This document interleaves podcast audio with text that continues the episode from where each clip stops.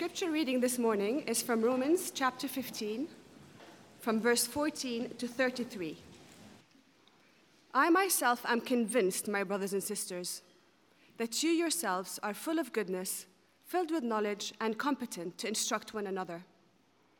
Yet I have written to you quite boldly on some points to remind you of them again, because of the grace God gave me to be a minister of Christ Jesus to the Gentiles.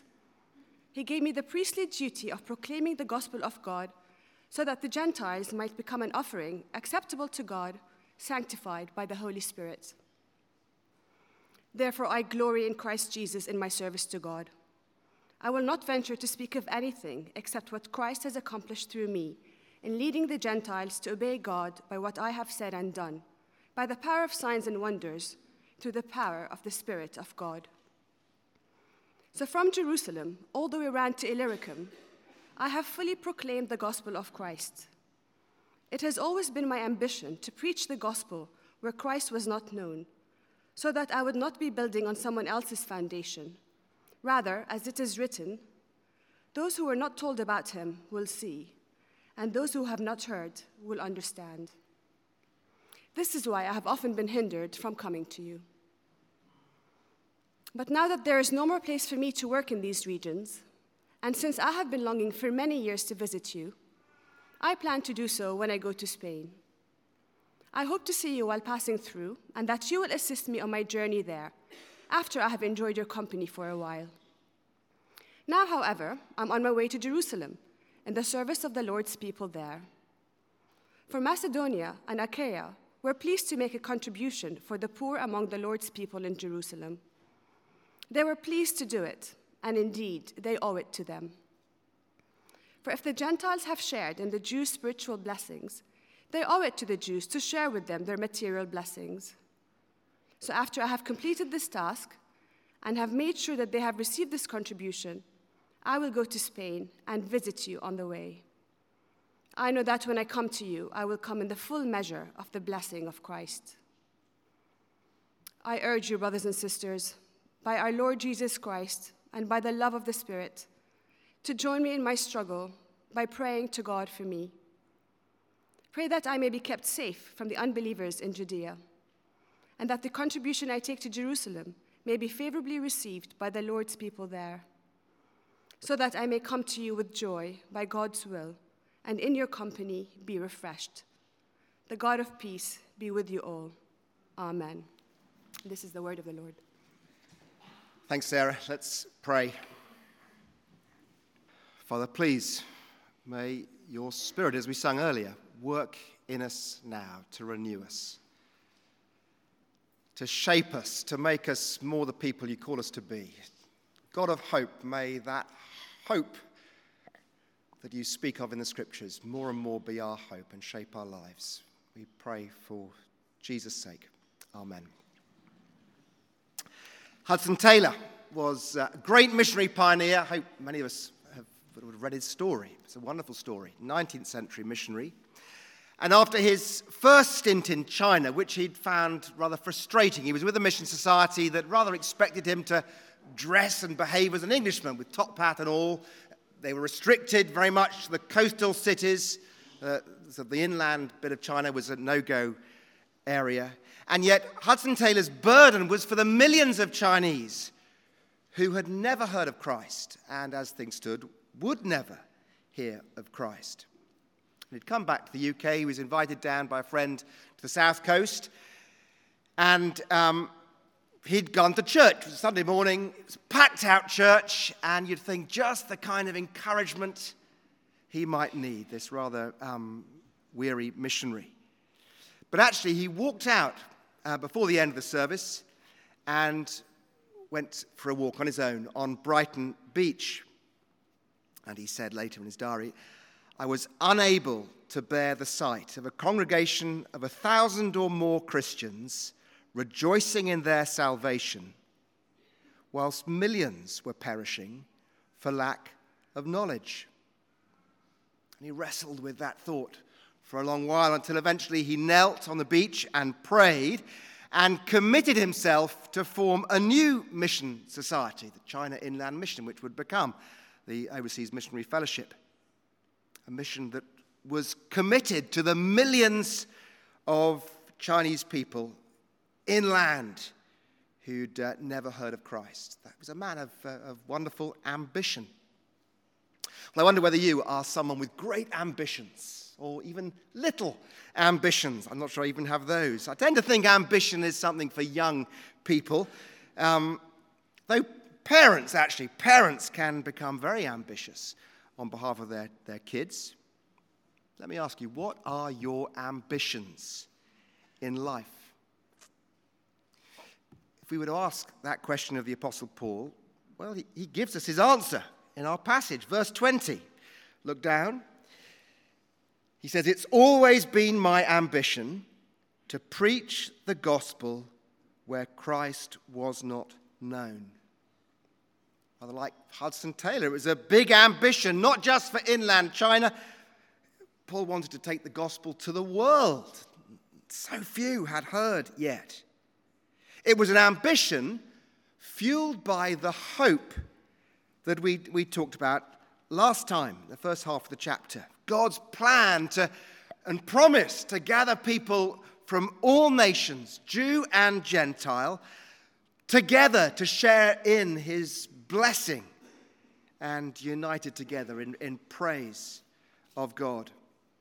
It's the hope he wants us to share in. He, he prayed that, that beautiful prayer, verse 13, the end of last week's, week's passage, praying that they, this hope would, would fill them to overflowing in a way that, yes, would shape their life together. So that in their church life, we, we learned last time, they would uh, accept one another, serve one another, cope with each other's differences in a way that would better reflect and mirror this wonderful hope of God gathering all kinds of people together to be his people. So, the first half of the chapter, if you like, speaks to life here in St. Ebbe's. But also, he says, this hope should cause us to lift our eyes and, and broaden our horizon. It should cause us to share Paul's heart, Paul's passion for a lost world. These, these promises of God point to what God is doing in his world in these last days. And, and Paul wants, the church in Rome wants us to get on board with the plan. A, a hope filled church, a, a hope shaped church, yes, should give our attention to our relationships with each other, but also should mean we share this concern for a lost world. If you like, share Paul's ambition to gather people from all nations to the Lord Jesus. We've dived just this brief series into the, to the end of a long letter. And if you know the letter of Romans, Paul said a lot of stuff in it, deep, profound stuff. He, he was clearly aware there were some issues in the church that needed addressing. There were clearly things he wanted to help them understand more about the gospel that he preached. But in a sense, those weren't the main reasons for Paul writing this letter. If you look, verse 14, he says, I myself am convinced, my brothers and sisters, that you yourselves are full of goodness, filled with knowledge, and competent to instruct one another. You might say, if that's all true, why has he written this great long letter? And actually, in our passage this morning, he makes it clear. The real reason for writing is that he longs for this church to get on board with his ambition, his mission, to share his heart for the lost and to partner with him. I guess we'd be pretty pleased if Paul said of us that we're a church that's full of goodness, filled with knowledge, competent to instruct one another, and I think there's lots of evidence of those things wonderfully amongst us. But I wonder whether Paul would feel the same about us as he felt about the church in Rome. Something more is needed a deeper concern for the world. That's. Ebbe's. We pay lip service to that, certainly. There's lots of overseas partners who we pray for, A couple of weeks ago, we had our World Focus Sunday. But compared to a Hudson Taylor, compared to Paul here, I know for myself, I live with pretty narrow horizons most of the time. Far too little concern for the lost. This gospel hope doesn't shape my heart, my life as it should. And I'm sure this passage has much that all of us need to hear this morning. Paul had never visited Rome at this point. Um, though, if you look over the, across the page, chapter 16, he clearly had lots of friends in the church in Rome. And he says in our passage, verse 23, I have been longing for many years to visit you. He longs to visit Rome, but actually, he speaks in our passage of two other destinations, places that he's longing to going to Spain and to Jerusalem. And those two places point to two great passions on Paul's heart a love for the lost and the unreached, and a concern for the church, not just the local church, but for the global church, for Christian unity. Both passions grow out of this hope that we were thinking about last time of all nations, Jew and Gentile, Gentile being united together in Christ. And it's like this passage is calling us to share those two passions that Paul had. So we're going to think about those, those two destinations and, and why they're significant for Paul, how he wanted the Roman church, as it were, to, to get on board with his concern about his visit to both Spain and to Rome uh, to Jerusalem. So, first, uh, Spain. He says he, he wants to visit Rome, but actually, he says that's only going to be a stopping off point en route to Spain. Look at verse 20, 24. He, he's just said, I, I'm, I've been longing to visit you for many years. I plan to do so when I go to Spain. I hope to see you while passing through and that you will assist me on my journey there after I've enjoyed your company for a while. Now, why Spain? It's not that he fancied a couple of weeks on a beach, Costa del Sol. He wanted to go to Spain because his ambition was to preach the gospel where Christ had, was not yet known. And Paul explains in our passage that he f- was feeling that his work in the eastern Mediterranean was essentially finished. He says in verse 19, from Jerusalem all the way around to Illyricum, that's kind of the, the borders of modern day Albania, I have proclaimed the gospel of Christ. It's not that everyone in that sort of sweep of the Eastern Med had yet heard of Christ, heard the gospel, and there was nothing more to do there. Not that, there was much still to do, but Paul sensed there was that his work there was done. His calling was to be a, a pioneer, to plant churches in key cities so that from there the work could grow and could spread. That was his God given, very particular calling. He speaks at the beginning of our passage of the, the, the, grace that God had given him, end of verse 15. Then, verse 16, the grace God gave me to be a minister of Christ Jesus to the Gentiles he gave me the priestly duty of proclaiming the gospel of God so that the Gentiles might become an offering acceptable to God, sanctified by the Holy Spirit. You might know the verses of, of, of a few chapters earlier where Paul says all of us, in view of God's mercy, should offer ourselves as living sacrifices, holy and acceptable to God. Paul says his particular calling is not just to offer himself to God, Amazingly, he had a, a calling to offer the Gentiles, the nations, to Christ. And he had a sense of the enormous privilege he'd been given, a sense of pride, not in an, an, ugly sense, but verse 17 he says, Therefore I glory in Christ Jesus in my service to God. I will not venture to speak of anything except what Christ has accomplished through me in leading the Gentiles to obey God by what I've said and done. He says it's all of grace, it's all for, for God's glory, but he had a real sense of achievement.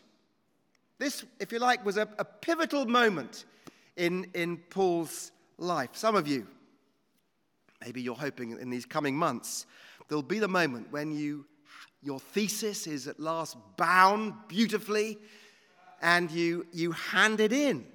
And that is it, a whole sort of chapter of your life, of your work, uh, finished and complete. And a sense, that's how Paul feels. That, that the Eastern Med, my work now is complete. Real sense of pride, all glory to God. But he's not going to stop there. There's a world to win. Paul would have been aware, actually, of Britain. He'd have been aware of Germany and Central Europe. He'd have been aware of India in the East. But for him, next stop was Spain and the, the Western Mediterranean. Like Hudson Taylor, he's, he's burdened by the thought of countless millions who'd not, not yet heard of the Christ who died for them, who'd risen, who offered life with him hope in the face of death. And so he's, he's telling this church in Rome, that's where I want to go next.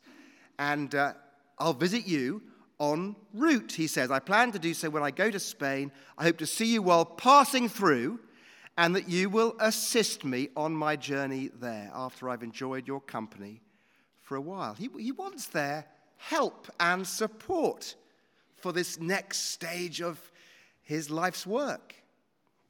Antioch had been his sort of base and sending church for the last 10 or more years. They'd backed him through the last 10 years of three great missionary journeys. But now, as he looks to the Western Mediterranean, he realizes he needs a sort of new base. And he reckons the church in Rome would be great if they got behind him and this next phase of his work. So he says, I hope you'll assist me. And I think he means by that that you'll, well, he asked them to pray, pray for me. I think implied is that you'll support me financially with your giving. And perhaps personnel too, team members. He doesn't want to go alone. Will you back me? He wants them to be his partners, to get behind the mission to join him to share his concern for the as yet unreached. He's prayed that this hope of people of all nations being uh, brought to trust in the Messiah and know God's blessing, he's prayed that that hope would, would fill them to overflowing.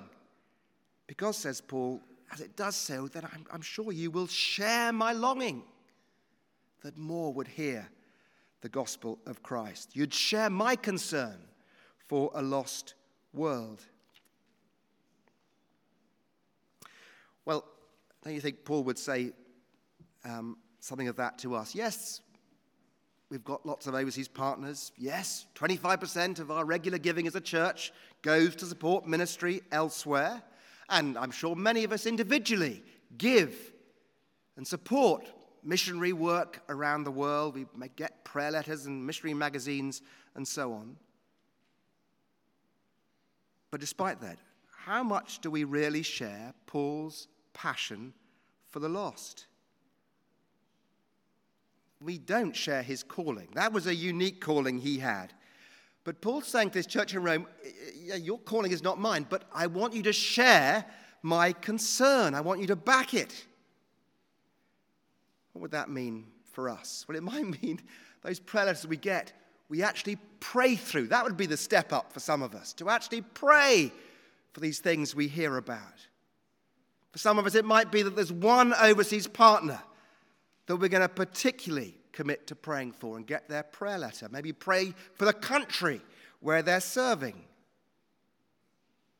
Maybe it starts close to home. Maybe there's a, the lost here in Oxford we need to be praying for more. One friend, perhaps, who's not yet a believer, maybe not yet really heard properly the gospel of Christ. I pray regularly for them? For myself, I think for many of us probably, I think I need to be praying simply to know more of Paul's heart for the lost. That restless passion that Hudson Taylor had as this hope fills us to overflowing by the power of the Holy Spirit.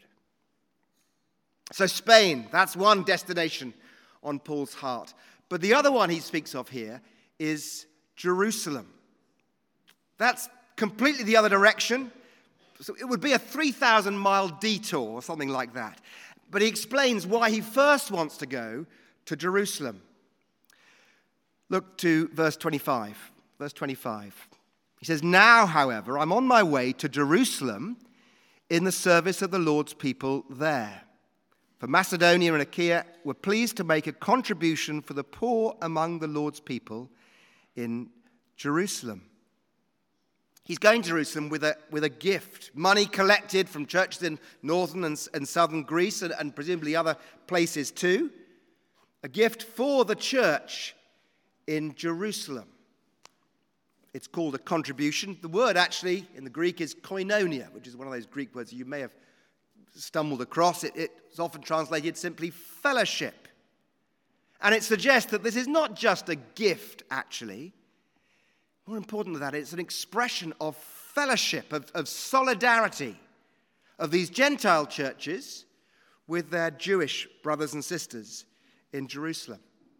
And it's clear from other letters of Paul that this gift, this gift had huge symbolic importance for Paul. It was to be a tangible expression of the fact that God's promises to Abraham were being now fulfilled. The nations were being included in the people of God. Now, Jew and Gentile together were one family in Christ, as those Old Testament scriptures had foretold. And if you look on, Paul asks the church in Rome to pray for his visit to um, Jerusalem. Verse 31, he says, Pray that I may be kept safe from the unbelievers in Judea, and that the contribution I take to Jerusalem may be favorably received by the Lord's people there. He knew there were plenty of fanatical Jews who were, had it in for Paul. His life would be in danger if he were to go there. And he also feared that some people in the church in, in Jerusalem might be wary of this gift that Paul brought, wary of, of what it seemed to symbolize. They weren't completely on board with Paul's notion that the gospel was for everyone, that these Gentile believers were truly now their brothers and sisters completely. And Paul's aware that if that opinion had prevailed, they'd have ended up with two distinct churches a church for Jews, a church for Gentiles. Not the hope that was set out in those Old Testament scriptures of Jew and Gentile together, united as one people in praise of God. Last time we saw Paul told the church in Rome to guard their unity, to deliberately try to express their unity in the way they served and accepted one another. But Paul's horizons, horizons are bigger than just the local church. He's concerned of the unity of the whole church.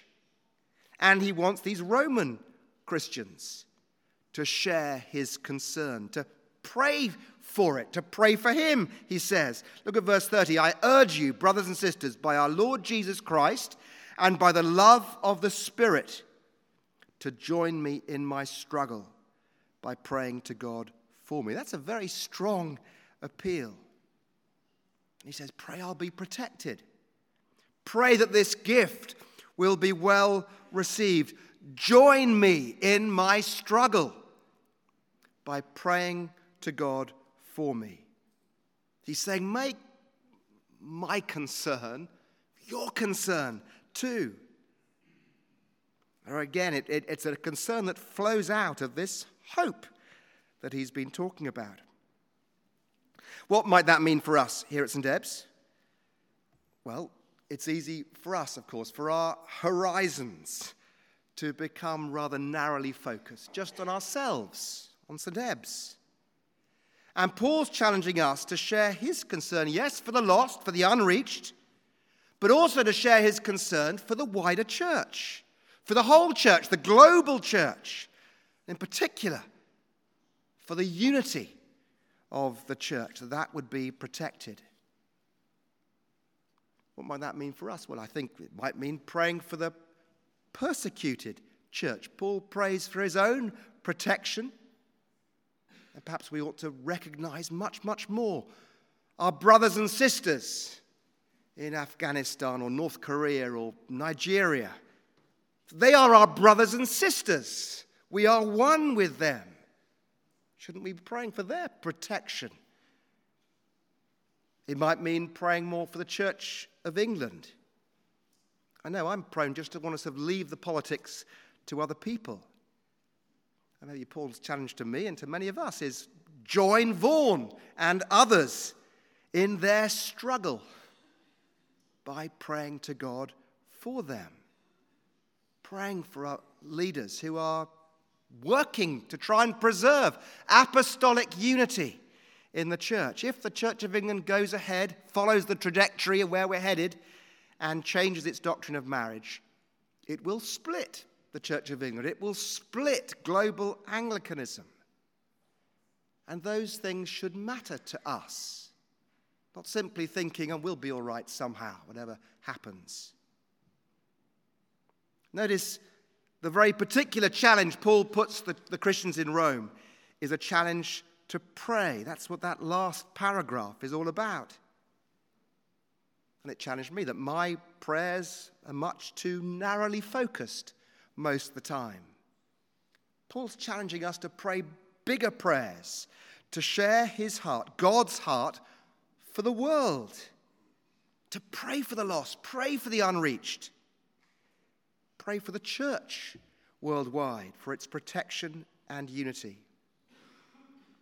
And it strikes me that may well be the most significant, the most important, the most fruitful thing you do in your life. Something that no one else will see, you won't get any credit for. But it may well be that what you do on your knees has more impact on our world than anything else. Their prayers for Paul made a difference.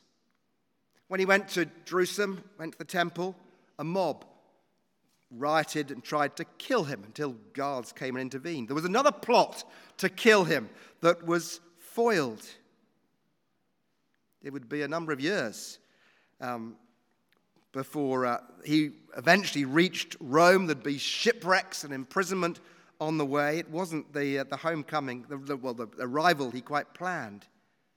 And yet, surely it was in answer to their prayers. Back in Rome, their prayers might have felt very pointless and feeble. What were they really doing? Praying for Paul thousands of miles away. And yet, wonderfully, I think we're to understand, God answered them. He says, verse 29, I know that when I come to you, I will come in the full measure of the blessing of Christ. He would come actually as a prisoner in chains. Although wonderfully, for two years at least, he was able to share that blessing of Christ with them, we're told. End of Acts, as he taught them. We don't actually know whether he then made it ever to Spain. I guess we don't need to know whether he ever did or not. What's more important, what Paul wanted for the church in Rome, what Paul would want for us, is that we get with the plan, God's plan, to gather people of every nation, to bring people from all around our world to the Lord Jesus. Paul wants us to share his heart for the lost, to share his heart for God's people, for the church. He wants those concerns to shape our life together here in. Ebbe's. He also wants it to uh, lead, us to sh- lead us to share God's concern for his world. Let me pray that it would do so.